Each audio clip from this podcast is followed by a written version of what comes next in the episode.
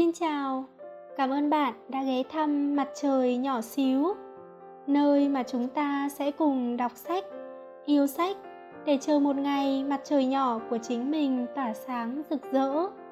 Mình là Xíu, hôm nay chúng ta sẽ cùng đọc tiếp cuốn sách Trời sinh vụng về, hãy bù đắp bằng sự kiên trì của tác giả Lưu Tư Hạo, dịch giả Thủy An, nhà xuất bản Phụ nữ Việt Nam.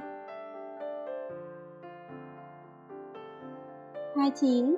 Không rảnh rang lãng phí thời gian Có lẽ vì tôi thường xuyên ngồi máy bay, nên mỗi lần máy bay gặp trục trặc, thần kinh của tôi đều bị tác động. Một năm nọ, máy bay cất cánh từ Canberra, bay được nửa đường thì quay đầu, lại trở về sân bay Canberra. Sau đó xuống máy bay tôi mới phát hiện thiết bị hạ cánh của máy bay xảy ra vấn đề. May mà phát hiện kịp thời. Thực ra tôi không có cảm nhận chân thực lắm, chỉ nhớ một người Úc ở ghế kế bên gọi điện thoại cho con trai, nói rằng Anselaki. Tôi nhớ lần đầu tiên mình sượt qua tai ương là năm học lớp 4. Giữa giờ học, tôi và đám bạn nô đùa, bên dưới bậc thang là bồn hoa. Tôi sẩy chân ngã xuống bồn hoa, bên bồn hoa là đá cẩm thạch. Để phối hợp với hình dạng của bồn hoa, đá cẩm thạch được mài nhọn như dao. Tôi bất thình lình ngã xuống viên đá cẩm thạch ngọn nhất, sau đó mất đi ý thức. Sau khi tỉnh lại, tôi đang ở bệnh viện, cả người lấm lem đầy máu, chiếc mũi gần như bị xẻ thành đôi. Bác sĩ nói, nếu vết thương dịch lên phía trên một chút, có lẽ cả đời này tôi sẽ không nhìn được nữa. Về sau tôi nghĩ, may mà ông đây phúc lớn mệnh lớn, nếu phải sống trong cảnh mù loà thì ngắm gái thế nào được. Về phần mũi, xem như làm phẫu thuật chỉnh mũi đi. Từ đây mũi tôi đã biến thành mũi tẹt, bỏ kính ra vẫn có thể nhìn thấy một vết sẹo mờ. Lần thứ hai là ở Melbourne. Đó là lần đầu tiên tôi đến Melbourne. Tôi vẫn đang ở trong trạng thái không phân rõ trái phải, chưa hiểu nổi tại sao người Úc lại chạy xe phía bên trái. Khi một chiếc xe buýt chạy sượt qua người tôi, tôi không kịp thu tay lại, tay bị trượt một tầng da, cả người xoay một vòng 360 độ. Sau đó ngã dầm xuống đất. Bạn tôi dương mắt đờ đẫn, khi phản ứng lại, vội chạy đến dìu tôi bảo, cậu mà đi lên phía trước thêm 5cm nữa là bị đâm tung lên trời rồi. Lần thứ ba là lần tôi cùng bạn bè lái xe đi phượt. Tới một ngọn núi đến nay tôi vẫn chưa biết tên. Bấy giờ kỹ thuật lái xe hơi của chúng tôi đều kém cỏi, thế mà cả lũ lại gặp ngay một con đường núi. Tuy không so được với đường chạy Akina trong bộ phim Khúc Cua Quyết Định, nhưng không ai trong chúng tôi sở hữu kỹ thuật lái xe được như Châu Kiệt Luân. Bánh xe trơn dê một cái, chúng tôi bắt đầu nơm nớp lo sợ, cả đường run cầm cập lái qua vô số bánh cua đường chữ S. Cuối cùng nhìn thấy biển, chỉ còn 10 km nữa là có thể ra khỏi đoạn đường này. Lúc rẽ ngoặt, bánh xe lại trượt một cái nữa, bánh trước và bánh sau cùng trượt. Khi đó, đáng ra tôi nên cởi phăng đai an toàn ra, dùng thời gian không phải một giây tông cửa xe, sau đó nhảy xuống một cách thật ngầu mới phải. Nhưng đó chỉ là cảnh tôi tưởng tượng ra sau đó. Bấy giờ đầu óc tôi trống rỗng, chỉ nghe thấy một tiếng rầm, xe đâm vào vách núi.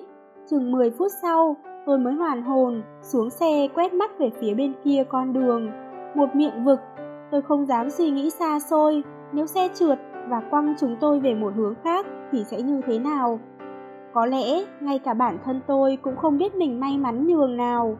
Dù thi thoảng gặp phải những chuyện nguy hiểm tính mạng như thế, nhưng vẫn có thể sống sót sau hoạn nạn.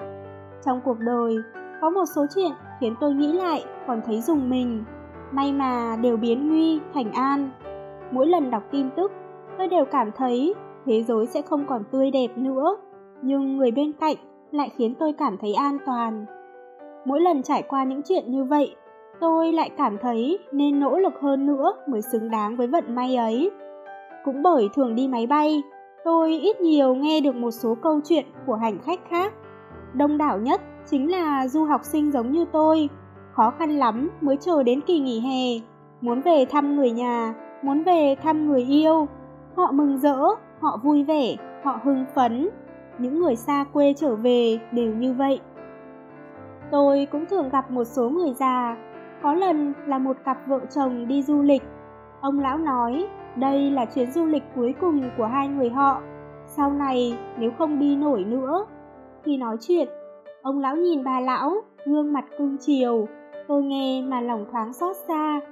Có lẽ chúng ta đã bước vào xã hội thông tin, bất cứ thông tin nào cũng không qua khỏi mắt chúng ta.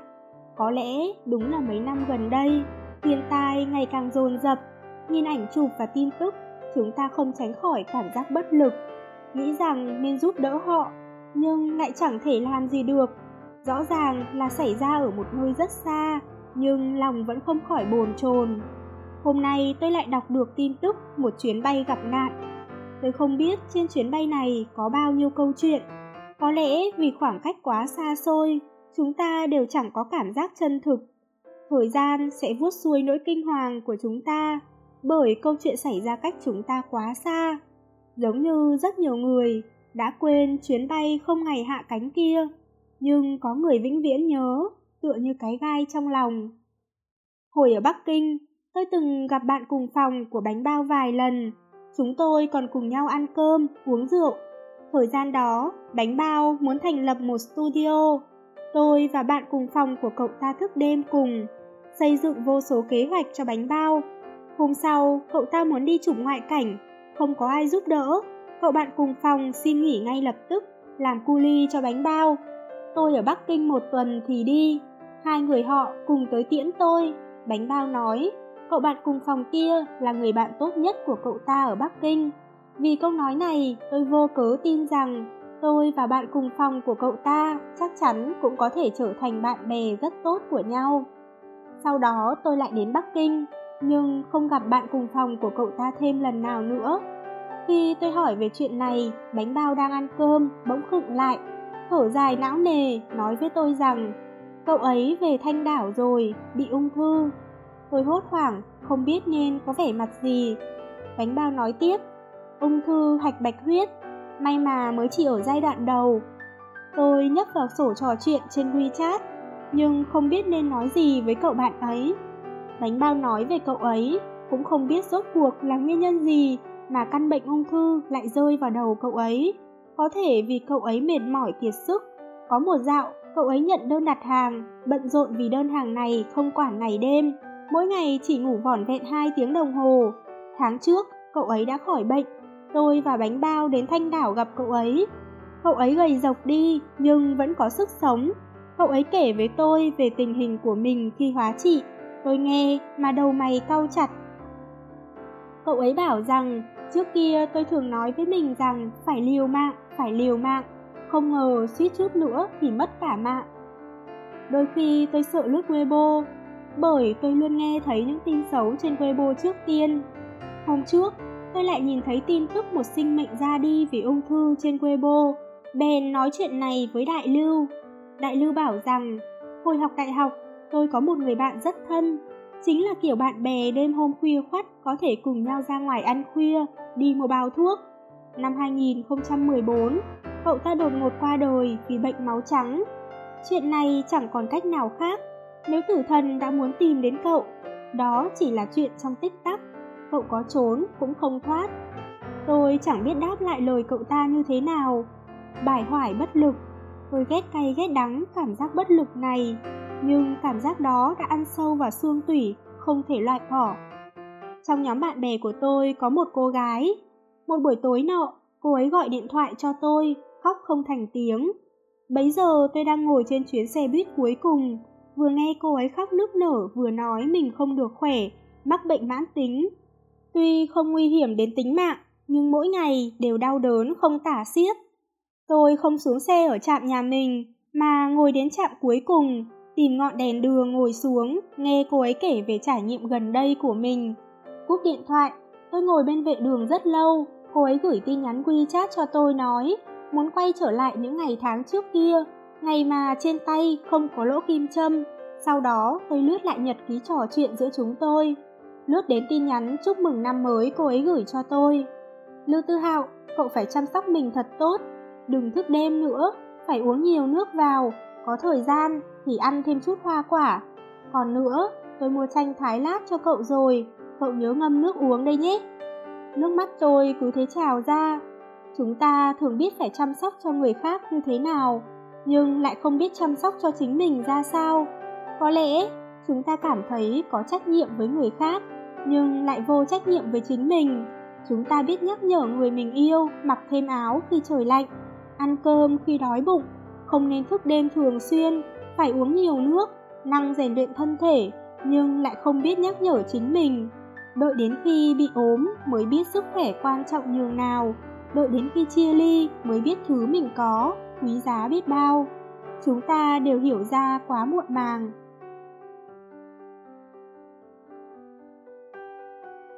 Trước kia, tôi từng viết một đoạn như thế này. Có thể trao nhau nụ hôn thì đừng nói, có thể trao nhau vòng ôm thì đừng cãi vã, có thể hành động thì đừng ngơ ngẩn, có thể đoàn tụ thì đừng chối từ, có thể ăn uống đàng hoàng thì đừng bỏ đói chính mình. Thứ tốt đẹp đừng cất giấu quá kỹ. Việc có thể làm hôm nay, chớ đợi đến ngày mai. Ngay từ bây giờ, chuyện đã đồng ý với mình thì hãy dốc sức thực hiện. Miền đất tự nhủ phải đến thì hãy cố gắng đến. Thế gian này quá vô thường, thời gian nên được đầu tư vào những điều tốt đẹp. Tôi nghĩ đây là câu nói thích hợp nhất để nhắc nhở bản thân mỗi ngày. Tôi đã chịu đựng đủ việc lãng phí thời gian, tôi đã chịu đựng đủ việc phung phí sinh mệnh, tôi đã chịu đủ việc bận lòng vì những chuyện không cần thiết. Cho nên tôi đã quyết định rồi, tôi không thể bại trận trước nỗi sợ hãi do mình tưởng tượng ra. Cũng chẳng thể sợ hãi thứ mình không biết. Cho nên tôi muốn giữ chặt một chút trước khi cáo biệt, trở nên tốt đẹp hơn một chút trước khi gặp gỡ, trân trọng một chút ngay chính ngày hôm nay. Đây là chuyện duy nhất tôi có thể làm được trong cảm giác bất lực khôn cùng kia. Tôi thích bài hát mình đang nghe, cuốn sách mình đang đọc, việc mình đang làm, người mình đang bầu bạn. Tất thảy những gì tôi có ở giây phút này đều là thời gian tươi đẹp của tôi. Mỗi phút, mỗi giây đều phải bước về phía trước. Những thứ tôi đang có đều là thời gian tươi đẹp, không rảnh rang mà lãng phí. 30. Bởi vì các bạn cũng ở đó. Tôi có một nhóm WeChat, thành viên trong đó đều là những người bạn thân thiết của tôi. Trong nhóm đủ loại múi giờ, 2-3 ngày không ngủ, đợt Tết nổi lên phong trào gửi lì xì, vì thế họ đều tính chuẩn thời gian, đợi đến khi tôi đi ngủ mới bắt đầu gửi. Tôi là một người có nguyên tắc, kể từ ngày ấy, dù buồn ngủ rũ rượi nhưng tôi vẫn cố thức, phải cướp được một bao lì xì mới chịu đi ngủ xem như trả thù. Sau này mỗi lần tụ tập, tôi luôn đợi đến hơn 2 giờ sáng, khi mọi người đã bắt đầu díu mắt, sẽ mở một bài nhạc thật hay, rồi nói với mọi người, ngủ cái con khỉ, mau dậy. Một dạo, lão đường thất tình, một buổi tối nọ phát lì xì cho chúng tôi, càng gửi càng nhiều, chúng tôi cũng cướp càng nhiều.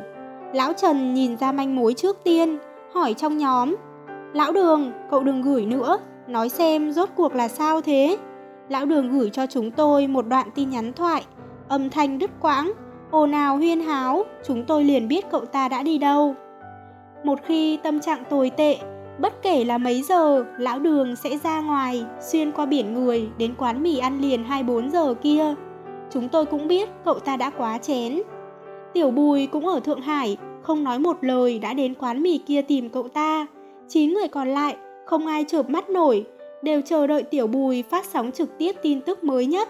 Đình Đình luôn là người ngủ sớm nhất trong nhóm, đồng hồ sinh học của cô ấy vô cùng quy luật, 11 giờ tối đi ngủ, 7 giờ sáng tỉnh giấc. Hôm ấy chúng tôi đợi đến 3 giờ sáng, Tiểu Bùi mới tìm thấy lão đường ngủ bên đường gần bãi đỗ xe sau quán mì. Suốt quá trình đợi, chúng tôi đều bảo Đình Đình đi ngủ trước. Tôi nói, Đình Đình, cậu đi ngủ trước đi, nếu thực sự có chuyện, tôi sẽ gọi cho cậu ngay. Đình Đình đáp, không được, chỉ cần không có tin tức là tôi không an tâm. Tôi không an tâm thì làm sao có thể ngủ được. Đó là lần Đình Đình đi ngủ muộn nhất trong trí nhớ của tôi. Cho dù cô ấy thất tình, cho dù cô ấy không vui, cô ấy vẫn có thể đi ngủ đúng giờ, ngoại trừ lần này. Hôm sau, chúng tôi đếm số phong lì xì cướp được. Ai nấy đều hiểu ý, trả lại hết cho lão đường.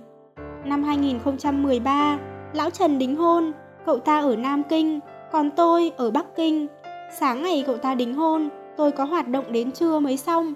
Lão Trần nói, không sao đâu, cậu cứ bận việc của cậu đi, lễ cưới đến đúng giờ là được. Tôi nói, không được, tôi còn phải xem cậu khóc nữa. Khi tôi đến Nam Kinh đã là 4 giờ chiều, tôi ngồi trên taxi nhìn đồng hồ chằm chằm, chỉ sợ lỡ thời gian. Tài xế lái taxi thấy tôi không ngừng kiểm tra đồng hồ, hỏi tôi, hẹn hò với bạn gái à? Tôi nói, là bạn thân nhất của tôi đính hôn. Tài xế nói, vậy thì nhất định phải đi rồi, cậu đừng sốt ruột, lát nữa tôi chạy xe nhanh hơn chút, đảm bảo cậu sẽ đến đúng giờ. Sau đó tài xế đưa tôi đến cửa khách sạn đúng giờ. Đến nay tôi vẫn nhớ một một dung mạo của tài xế ấy. Người đáng lẽ không thể đến dự giống tôi còn có đại đầu. Đại đầu ở Vũ Hán. Hôm ấy cậu ta phải tăng ca, xin giã cả miệng nhưng sếp vẫn không cho nghỉ. Sếp nói là thời kỳ đặc biệt, không được phép nghỉ. Chúng tôi cũng biết công việc của đại đầu bận rộn. Bản thân cậu ta cũng thường xuyên lơ là chuyện ăn uống. Buổi tối chỉ cần một cuộc điện thoại của khách hàng, cậu ta lập tức bò dậy mở bảng biểu, miệt mài làm việc thâu đêm. Khi tôi vừa đến Nam Kinh, mở WeChat ra, liền nhìn thấy tin nhắn của đại đầu trong nhóm. Lão Trần, các cậu đợi đi, bây giờ tôi bắt taxi đến ga tàu ở Vũ Hán. Không cần đợi tôi, các cậu cứ bắt đầu đúng giờ, nhưng tôi nhất định sẽ tới, liều mạng cũng phải tới. Chuyến tàu nhanh nhất từ Hán Khẩu đến Nam Kinh cũng phải mất 3 tiếng đồng hồ. Khi đại đầu đến hội trường khách sạn đã gần 9 giờ, rất nhiều khách mời đã ra về, nhưng bàn chúng tôi lại như vừa mới bắt đầu. Khi đến chỗ tôi, cậu ta đã thở không ra hơi, quẳng chiếc cặp lên bàn, ném cà vạt đi, nói Mệt chết ông mất thôi, may mà hôm nay vẫn tới được. Tôi nhìn bộ dạng của cậu ta, bật cười ha hả, bảo rằng Đại đầu, tóc cậu bù xù đến độ, trông đầu càng to hơn đấy. Đại đầu lấy điện thoại ra, cũng bật cười. Cậu vẫn còn mặt mũi nói tôi cơ à, cậu nhìn mắt cậu đi, lại nhỏ hơn rồi. Tôi bảo, mắt tôi nhỏ, thì có liên quan gì? Cậu xem, lão đường bằng này tuổi rồi mà vẫn còn mọc mụn kìa. Lão đường đập bàn đứng lên. Trời, chẳng phải đã nói là không nhắc đến chủ đề này nữa sao? Sau đó cả bàn chúng tôi đều phá lên cười. Đó là ngày vui nhất trong năm 2013 của chúng tôi. Chúng tôi chụp một tấm ảnh chung. Trong ảnh, vành mắt tiểu bùi và đình đình đỏ hoe. Tôi cố tình nheo mắt. Đại đầu không sửa sang lại kiểu tóc của mình. Lão đường hướng má trái mọc mụn vào ống kính. Đó là bức ảnh xấu nhất của chúng tôi, nhưng lại là một trong những bức ảnh quý giá nhất của cả hội. Hôm đó là ngày của Lão Trần và Đại Đinh, cũng là ngày của chúng tôi. Năm 2010, tôi vừa xem xong concert ở Melbourne, viết trong nhật ký rằng đời người có bao nhiêu thanh xuân có thể phí hoài, lại có bao nhiêu cái ba năm có thể lãng phí. Chúng ta chịu bao nhiêu tê dại, bao nhiêu đau thương, có lẽ chỉ có như vậy chúng ta mới có thể phát hiện ra rằng thì ra hạnh phúc chỉ là một chuyện nhỏ nhoi đáng quý. Lúc xem concert, tôi còn nghĩ đến bao giờ mới có 30.000 người lắng nghe tôi nói. Tôi thuật lại câu chuyện du lịch với các bạn. Tôi bộc bạch cảm ngộ của mình với các bạn. Tôi chia sẻ quật cường của mình với các bạn. Sau khi trời sáng, chúng ta mỗi người một ngả, ai nấy lại bắt đầu cuộc sống của riêng mình. Bánh bao bình luận ở bên dưới, cậu sẽ làm được. Năm 2013 là lần đầu tiên tôi ký tặng sách trong cuộc đời. Tôi đã ở Bắc Kinh một mình, tự thấy phải ăn vận chỉnh tề nên đã chuẩn bị một chiếc áo sơ mi. Nhưng vì ở Bắc Kinh mấy ngày, cộng với con người tôi đây cẩu thả, chiếc sơ mi nhàu nhĩ khiếp hồn. Sáng tỉnh giấc, tôi hỏi mượn bàn là từ chỗ nhân viên lễ tân, muốn là áo cho thẳng thớm. Kết quả là tôi làm thủng cả áo. Đây là chiếc áo sơ mi duy nhất tôi mang theo. Tôi cảm thấy trời đất tối đen. Tôi chỉ có thể ngồi ở đầu giường, vừa nghe nhạc, vừa nói với mình rằng Không sao đâu, chẳng qua là một khởi đầu không tốt thôi mà, nhất định sẽ có một kết thúc tốt đẹp. Sau đó tôi nghe thấy điện thoại kêu, là tin nhắn đình đình gửi cho tôi. Sáng nay tôi thức dậy từ sớm để xin quẻ cho cậu, đại cát đại lợi nhé, buổi chiều nhất định sẽ thành công, nhất định sẽ thuận lợi. Bọn tớ đều chứng kiến cậu đi đến ngày hôm nay, ai cũng có lòng tin với cậu. Sau đó, tôi nhìn thấy tất cả mọi người trong nhóm đều gửi ảnh cho tôi, là lời chúc họ viết tặng tôi ở mỗi thành phố khác nhau. Lão Đường nói, mắt cậu nhỏ như thế, nhất định sẽ tụ quang, cho nên yên tâm đi. vẻ tươi đẹp của thế giới không thoát khỏi đôi mắt của cậu đâu. Đại đầu nói, tuy cậu không đẹp trai bằng tôi, nhưng vẫn có chút nhan sắc. Cố lên, bọn tôi tin cậu. Tiểu Bùi nói, nếu cậu cao hơn một chút, tôi nhất định sẽ lấy cậu. Cậu xem, ông trời không cho tôi lấy cậu, ông ấy chắc chắn sẽ bù đắp cho cậu ở chỗ khác. Cho nên hôm nay cậu nhất định thành công. Tôi trả lời nhóm bằng một gương mặt mỉm cười. Trời, có thể nói năng tử tế được không? Sau đó tôi đọc lời chúc của họ hết lượt này đến lượt khác, cảm thấy toàn thân tràn đầy động lực. Tôi nhớ như in ngày hôm đấy, là ngày 1 tháng 6 năm 2013. Vì thất bại với cuốn sách đầu tiên, nghĩ quá nhiều. Thực ra tôi đã làm tốt công tác chuẩn bị tâm lý, sẽ không có ai đến dự, nhưng hôm đó có rất nhiều người đến. Buổi tối về tới khách sạn, tôi vừa nhìn quà tặng của mọi người, vừa ngơ ngẩn, bỗng dưng muốn khóc. Tôi chụp ảnh gửi vào nhóm, lão Trần một câu hủy hoại tâm tình của tôi. Không ngờ cậu cũng có thể nhận được nhiều quà như thế. Sau đó cậu ta hết sức nghiêm chỉnh gửi cho tôi một câu. Chúc mừng cậu, tôi mừng cho cậu. Thực ra khi chúng tôi mới quen biết, mọi người đều mang dáng vẻ cao ngạo, lạnh lùng, khó mà thân thiết. Quen rồi mới phát hiện, thì ra mọi người đều là kẻ hài hước.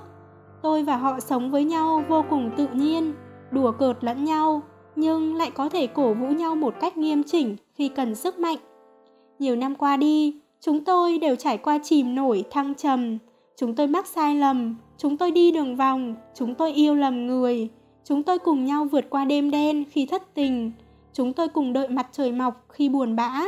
May mắn là khi hoang mang lạc lối, bên cạnh có nhóm bạn này, họ khiến tôi vô cớ tin rằng tương lai nhất định sẽ trở nên tốt đẹp hơn. Cũng có những chuyện đáng để bạn dốc sức thực hiện, có những người đáng để bạn xông pha lửa đạn, ví như giấc mộng, ví như bạn tốt luôn đồng hành cùng bạn. Nhưng tuyệt đối không bao gồm chuyện vì thể diện mà làm việc mình không thích, níu kéo một người đã quyết tâm rời bỏ, tự đầy đọa chính mình sau khi thất tình. Tinh lực của tôi có hạn, tuyệt đối không vừa ngốc nghếch, vừa mệt mỏi, lại vừa giống như con cún vì người không xứng đáng. Thời gian của tôi quý giá, vui vẻ mới là lý do để tôi dấn thân. Có những tình bạn, dù gián đoạn, cũng sẽ không lâu, chỉ cần gặp gỡ là cảm thấy thời gian chưa hề trôi qua. Đó là thứ duy nhất có thể đánh bại thời gian. Có thể gặp mà không thể cầu, nhưng có thể gặp chính là may mắn một đời. Những tình bạn này xứng đáng để tôi liều mình nâng niu. Nếu có một ngày tôi đánh mất tất thảy những nhiệt tình, nhưng vẫn sẵn lòng mua một tấm vé đi đến phương xa, thì đó nhất định là bởi các bạn cũng đang trên đường đến đó. 31. Người đứng bên cạnh sân khấu trong nhóm bạn tôi, chỉ có Đình Đình là người bình thường nhất, chưa từng hành động tùy tiện. Đồng hồ sinh học của cô ấy hoàn toàn khác với chúng tôi.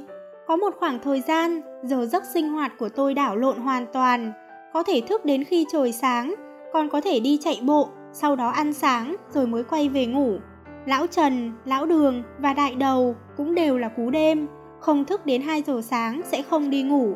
Chỉ có Đình Đình bắt đầu từ cấp 3 là đúng 11 giờ đêm đi ngủ, 7 giờ sáng thức giấc, hiếm khi ngoại lệ. Cô ấy khá kiệm lời, nhưng cô ấy và Tiểu Bùi lại khác nhau một trời một vực. Khi Tiểu Bùi không lên tiếng, bạn có thể nhìn thấy cao ngạo, lạnh lùng viết trên mặt cô ấy. Còn Đình Đình là kiểu con gái dịu dàng, đáng yêu điển hình, bạn không thấy một dấu vết nào có liên quan đến cao ngạo, lạnh lùng trên người cô ấy. Bấy giờ tôi hoàn toàn không nghĩ rằng mình sẽ trở thành bạn thân của cô ấy. Mãi cho đến một lần tôi tới nhà cô ấy chơi, cô ấy bài trí nhà cửa vô cùng tinh tế. Chiều hôm đó, tôi định đi mượn vài cuốn sách. Nhìn thấy tủ sách ngăn nắp của Đình Đình, tôi bất giác ở lại cả buổi chiều. Cô ấy nghe nhạc, vẽ tranh, ánh nắng vô cùng ấm áp hai con mèo cô ấy nuôi ngủ khò khò ngoài ban công. Thực ra cô ấy vẽ rất đẹp, tôi đã nhiều lần hỏi cô ấy tại sao không thử gửi bản thảo hoặc làm tập tranh. Cô ấy luôn cười bảo rằng tôi thích vẽ vời, không cần thiết phải khoe với nhiều người. Bạn có thể gặp rất nhiều người như vậy, họ kiệm lời, chưa từng phô trương tài năng. Họ là người đi đường bạn lướt qua trên phố, nhưng họ đều có sở thích và sở trường của riêng mình có sự kiên trì không ai hay biết của riêng mình. Từ năm 2011, tôi bắt đầu bận rộn.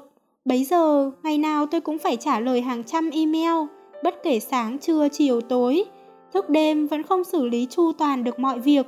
Ấy vậy mà đôi khi con người tôi cứ bận rộn lên là đáng trí. Chuyện đi công tác quên mang theo chứng minh thư hoặc là đến nơi nào đó không tìm thấy khách sạn đã thành cơm bữa. Đình Đình không thể dương mắt nhìn tôi như vậy, đề xuất làm trợ lý cho tôi. Dạo ấy tôi không có thu nhập, không nhìn thấy con đường phía trước, không thể trả lương cho cô ấy ngay lập tức. Quan trọng nhất là bản thân tôi cũng ăn bữa nay, lo bữa mai. Đình Đình kiên trì, bảo rằng không sao, hàng ngày cô ấy đều dậy sớm, vừa hay có thể trả lời email giúp tôi. Thời gian đi làm cũng khá có quy luật, cuối tuần có thể chạy bộ cùng tôi. Sang năm 2012, tôi dần đi vào quỹ đạo, bắt đầu đến một số trường học, tổ chức vài sự kiện. Cô ấy chuẩn bị kẹo ngậm cho tôi, chuẩn bị nước cho tôi, nhắc tôi chuẩn bị PowerPoint, sau đó cùng tôi kiểm tra hội trường. Sau khi dự tiệc kết thúc, lần nào tôi cũng kéo cô ấy đi chụp ảnh chung.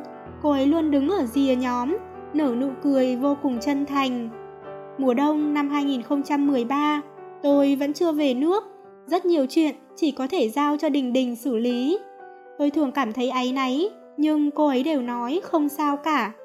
Cô ấy không biết phải trả lời email công việc thế nào, bèn một mình lên mạng tra cứu tài liệu. Cô ấy không rõ tình hình của những trường học kia, bèn gọi hết cuộc điện thoại này đến cuộc điện thoại khác. Sợ tôi bận rộn không xoay sở hết, cô ấy lập cho tôi từng cái thời gian biểu một. Cuối cùng, tổng hợp toàn bộ tình hình, đúng 7 giờ sáng mỗi ngày gửi vào hòm thư của tôi. Lần đầu tiên mở ra Excel, tôi cảm động đến độ muốn khóc. Cô ấy liệt kê từng chi tiết, còn thêm rất nhiều ghi chú, nhắc nhở tôi chương trình này kéo dài 2 giờ đồng hồ, hôm ấy phải uống nhiều nước, nhắc nhở tôi địa điểm hơi xa, hôm ấy phải dậy sớm một chút. Sự kiện tổ chức ở thành phố chưa từng đến, cô ấy đều vẽ sẵn bản đồ chỉ rõ tuyến đường cho tôi. Cô ấy không biết vẽ bằng máy tính, bèn vẽ bằng tay, chưa từng chỉ sai đường bao giờ, chưa từng nhớ sai ngày nào. Thực ra cô ấy không cần làm như vậy, nhưng cô ấy đã làm như vậy. Thực ra tôi có thể làm nhiều hơn, nhưng cô ấy đều lẳng lặng xem xét mọi chi tiết trước, sau đó nói cho tôi biết những việc có thể tiếp nhận. Tôi biết, cô ấy chính là người như vậy. Cô ấy không biết làm biếng, không biết mánh lới, cũng không thiết tha được đứng ở trung tâm sân khấu, mà chỉ lo lắng mình làm chưa đủ tốt. Ngay từ đầu, cô ấy không phải kiểu người phù hợp đứng trên sân khấu. Kiểu người kia cần ẩn nhẫn, cần thiên phú, cần nghị lực phi thường, càng cần giây phút trước, bị giáng một bạt tai, giây sau, nội tâm vẫn sừng sững vững vàng như robot biến hình. Con đường này tuy thập tử nhất sinh, nhưng phần đông mọi người đều thi nhau lao vào. Nhưng cô ấy không phải vậy, có những người không phải vậy. Cô ấy sẽ không thay đổi mình để chui vào một vòng tròn. Cô ấy không có giấc mộng kinh thiên động địa, cô ấy không có thanh xuân rầm rộ lẫy lừng. Cô ấy sẽ không tranh cướp đòi hỏi điều gì, cô ấy chỉ lặng lặng làm tốt tất thảy những chuyện mà cô ấy cho rằng mình nên làm tốt. Cô ấy đứng bên cạnh sân khấu như thế, tán thưởng những thứ mình thích, chân thành ủng hộ cho những con người đang tỏa sáng lấp lánh. Thực ra, Đình Đình à, tôi luôn quên nhắc đến niềm xúc động và sức mạnh cậu mang đến cho tôi suốt những năm qua. Những khi bải hoải mệt mỏi, tôi sẽ đọc những email cậu gửi rồi ngơ ngẩn, nghĩ đến ánh mắt vừa nghiêm túc lại chân thành của cậu, cảm thấy mình đã nhận được nhiều biết bao. Thế giới nên gieo hò ngưỡng mộ cậu. Năm 2013, tôi thi nghiên cứu sinh, bắt đầu những tháng ngày ăn uống ngủ nghỉ, thì chính là cắm rễ ở thư viện. Phòng tự học Tôi đến thì không lớn, nhưng chưa từng xảy ra tình trạng tranh cướp chỗ ngồi. Ai có vị trí của người nấy, mọi người đã gặp nhau trong thời gian dài nên cũng hình thành sự ăn ý. Một ngày nọ, tôi điên đầu vì một đề tài. Cô gái ngồi bên cạnh đưa cho tôi một chai nước, chỉ cười với tôi mà không nói gì. Trước hôm thi một ngày, người anh em ngồi ở ghế phía trước đứng dậy, nghiêm nghị đập bàn xuống bàn mình. Trước khi ra khỏi phòng học, cậu ta còn quay đầu lại nhìn phòng học những mấy lần. Bầu không khí lúc bấy giờ thật ăn ý. Chúng tôi ngẩng đầu lên, cười chào cậu ta. Tôi là người ra khỏi phòng học cuối cùng. Trên tấm bảng đen phía trước bất chợt xuất hiện một hàng chữ. Mọi người đều phải cố lên đấy nhé. Đó là một trong những cảnh tượng để lại cho tôi ấn tượng sâu đậm nhất. Chúng ta đều đang nỗ lực vì thứ mình muốn, nhưng chúng ta cũng chỉ là một chiến binh trong thiên quân vạn mã. Những vất vả kia rất nhanh thôi sẽ tiêu tan. Trừ bản thân ra, không ai hay biết. Tôi thường hoài niệm về phòng học khi đó và cả những con người không biết tên kia chúng ta sùng bái những người có lý tưởng cao xa. Chúng ta thán phục thành tựu họ đạt được. Nhưng có những người, họ có mục tiêu nhỏ của riêng mình. Họ có nơi mình muốn đi, cho dù nơi ấy không ai biết đến. Bằng lòng âm thầm làm việc, không làm phiền đến người khác, cũng không để người khác làm phiền. Đây không những chẳng phải chuyện nhỏ, mà chính là một thành tựu tuyệt vời. Có nhiều lúc, chúng ta trèo đèo, lội suối, vượt núi băng rừng nhưng thế giới lại chẳng hề phát giác. Chúng ta cẩn thận dè dặt, sợ làm phiền người khác người khác lại không hề hay biết. Chúng ta tự đấu tranh, vật lộn bước về phía trước, người khác lại khinh khỉnh coi thường. Câu chuyện của chúng ta nghe bình thường biết bao, nhưng cho dù không có những cao trào thắt mở, không có những kịch tính giật gân, thì câu chuyện của chúng ta vẫn cứ độc nhất vô nhị. Bạn bè không thành nhóm thành hội không có nghĩa là cô độc, không có người yêu đồng hành, không có nghĩa là lỗi thời, không có giấc mộng chấn động địa trời, không có nghĩa là tầm thường. Dăm ba người bạn có thể thường xuyên tụ tập, khi lẻ loi một mình có thể tự mình tìm vui. Khi thực hiện mục tiêu nhỏ cũng dốc toàn sức lực, chịu trách nhiệm với bản thân, có suy nghĩ của riêng mình. Bạn không cần phải đứng trên sân khấu, vẫn có thể tìm thấy ánh sáng thuộc về mình gửi những người đứng bên cạnh sân khấu. Gửi đến trợ lý thân yêu nhất của tôi, đình đình. Cảm ơn cậu.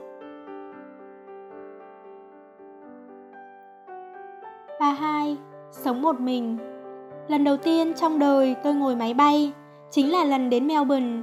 Trước khi bay, tôi đã đánh dấu kỹ càng trên bản đồ, thầm nghĩ hơn 10 tiếng nữa là mình có thể đứng ở nơi cách nhà hơn 8.000 cây số. Tôi sẽ men theo bờ biển, bay ra khỏi Trung Quốc, sau đó lại vượt Thái Bình Dương, một mình bước lên bờ bên kia đại dương. Quả là một chuyện ngầu hết sức. Nhưng quá trình ngồi máy bay không ngầu gì hết. Tôi là một người bất luận ngồi trên phương tiện giao thông nào cũng không thể ngủ sâu giấc. Vì vậy, tôi tỉnh như sáo cả quãng đường. Tôi đọc hết sách mang theo lên máy bay, sau đó xem tivi trên lưng ghế trước. Xem xong hai bộ phim, đầu óc tôi mơ màng nặng trịch, nhưng không sao chợp mắt nổi. Tôi vội vàng tra xem còn bao lâu nữa mới tới nơi. Thời gian hiển thị 5 tiếng. Lúc xuống máy bay, tôi nghĩ nếu không sống tử tế trong mấy năm này thì thật có lỗi với đôi chân tê dại vì ngồi máy bay của mình. Bấy giờ tôi thầm nghĩ, nếu có một ngày sống một mình, tôi nhất định phải bố trí căn phòng cực kỳ đơn giản, một chiếc bàn sách lớn, một chiếc sofa nhỏ, một chiếc loa cùng một chiếc đèn bàn đẹp mắt là được. Tôi phải tự nấu nướng mỗi ngày, sau đó trở thành đầu bếp. Tóm lại, tôi phải thay đổi triệt để, hóa thân thành dáng vẻ trong tưởng tượng. Thế nhưng sống một thân một mình mấy năm, phải đến năm 2015 tôi mới có thể bài trí căn phòng của mình như ý muốn. Ăn cơm một mình, đối với tôi của lúc bấy giờ mà nói, hẳn nhiên là một sự dày vò. Là một người mê ăn uống, tôi thấy trên đời này không có sự tồn tại nào tốt đẹp hơn đồ ăn ngon. Khi ăn, vừa có thể tán gẫu với bạn bè, vừa có thể nhét đầy bụng. Nhân thể ngắm nhìn mỹ nữ đi qua, tranh thủ tận hưởng thời khắc lười biếng hiếm hoi, quả là thời gian hạnh phúc nhất trong một ngày. Không ngờ chẳng bao lâu sau, tôi đã bắt đầu ăn cơm một mình. Thế nên đùng một cái, ý nghĩa của việc ăn chỉ còn là lấp đầy dạ dày, vội vã đến, vội vã đi, không chừa lại chút cơm canh nào. Bấy giờ thời khóa biểu của mỗi đứa mỗi khác, học từ sáng đến tối, quả thực không thể tụ tập đông đủ. Thêm vào đó, tiết học của tôi đều được sắp xếp trước giờ cơm. Điều này khiến tôi hết sức bối rối. Nếu học xong mới cùng bạn bè đi ăn, thì có thể tôi sẽ chết đói. Còn nếu ăn trước giờ học, thì chỉ có thể ăn một mình. Tôi ngẫm nghĩ, cảm thấy bản thân vẫn còn trẻ trung thế này, sao có thể bỏ đói mình được. Thế nên tôi đã bắt đầu kiếp sống ăn cơm một mình suốt 2 năm. Bấy giờ tôi cảm thấy ăn một mình hẳn là một chuyện rất thê thảm. Bấy giờ tôi cảm thấy làm chuyện gì một mình cũng vô cùng thê thảm. Xem phim một mình, ăn cơm một mình, du lịch một mình, đều thiếu vắng chút gì đó. Không ngờ tôi tập mãi thành quen, không còn khó chịu nữa. Có lẽ vì đã quen với nếp sống này, thi thoảng tôi cũng sẽ ngưỡng mộ các cặp đôi yêu nhau, nhưng lại luyến tiếc tự do. Khi mà cuối cùng đã có một đám bạn tốt ở Melbourne, tôi lại đến Canberra. Hình như luôn là như vậy.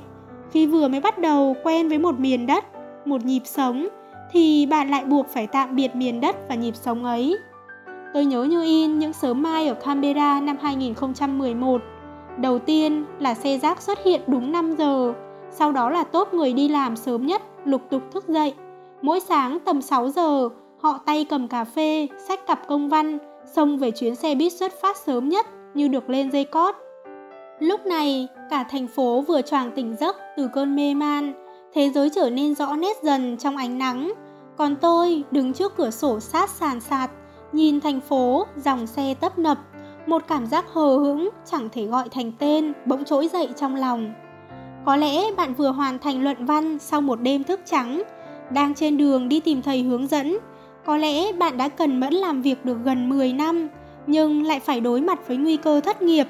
Có lẽ bạn cũng giống như tôi, ở trong một thành phố mà biết trước, rồi một ngày mình sẽ rời đi, đang loay hoay tìm tọa độ cuộc sống của riêng mình. Đúng vậy, mỗi sớm mai, một năm có 365 ngày, tôi có 365 ngày tỉnh giấc như vậy. Bấy giờ cuộc sống đúng bòng bong một mớ, quần áo vứt ngổn ngang khắp nơi, sách đọc xong chất đống trên mặt bàn. Chiếc đèn bàn bị tôi làm hỏng, món đồ một phút nổi hứng mua nhưng chưa một lần dùng. Một ngày nọ, tôi trở về phòng mình, chợt cảm thán. Rốt cuộc, mình làm kiểu gì mà một nơi bé tí như thế này lại trở nên lộn xộn đến thế? Quan trọng hơn là tôi biết mình không thuộc về nơi này. Không phút nào tôi ngơi nghĩ về chuyện phải làm trong tương lai, nơi phải đến trong tương lai, còn vùng đất Canberra mà tôi đang ở chưa từng xuất hiện trong kế hoạch của tôi. Thế nhưng tôi biết, trên con đường dẫn đến tương lai mà mình muốn, tôi phải dành ra lượng lớn thời gian cho nơi này. Nhưng tôi vẫn cảm thấy bồn chồn bất an. Bấy giờ tôi thử viết lách mỗi ngày, nhưng dù cố thế nào cũng không viết được. Tôi nhớ áp lực khi ấy ùn ùn kéo đến, ví như định hướng tương lai bố mẹ vạch ra cho mình, ví như bạn bè dần tìm thấy con đường riêng. Chỉ có tôi vẫn cố chấp bước trên một con đường không biết có thể đi về tương lai hay không. Nhìn kế hoạch của bố mẹ, không can tâm nhưng buộc phải thừa nhận rằng những điều họ nói cũng có lý.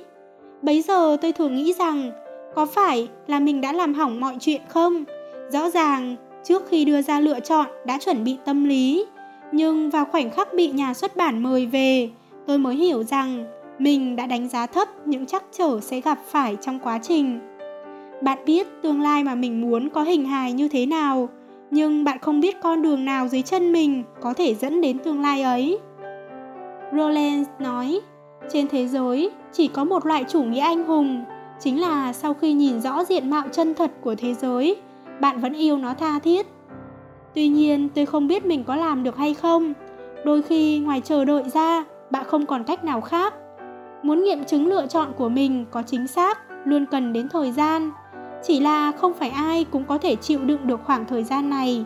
Thế nên trong sự chờ đợi ngày lại qua ngày, chúng ta do dự, chúng ta hoang mang. Sau đó vào một giây trước khi đáp án xuất đầu lộ diện, chúng ta bỏ cuộc.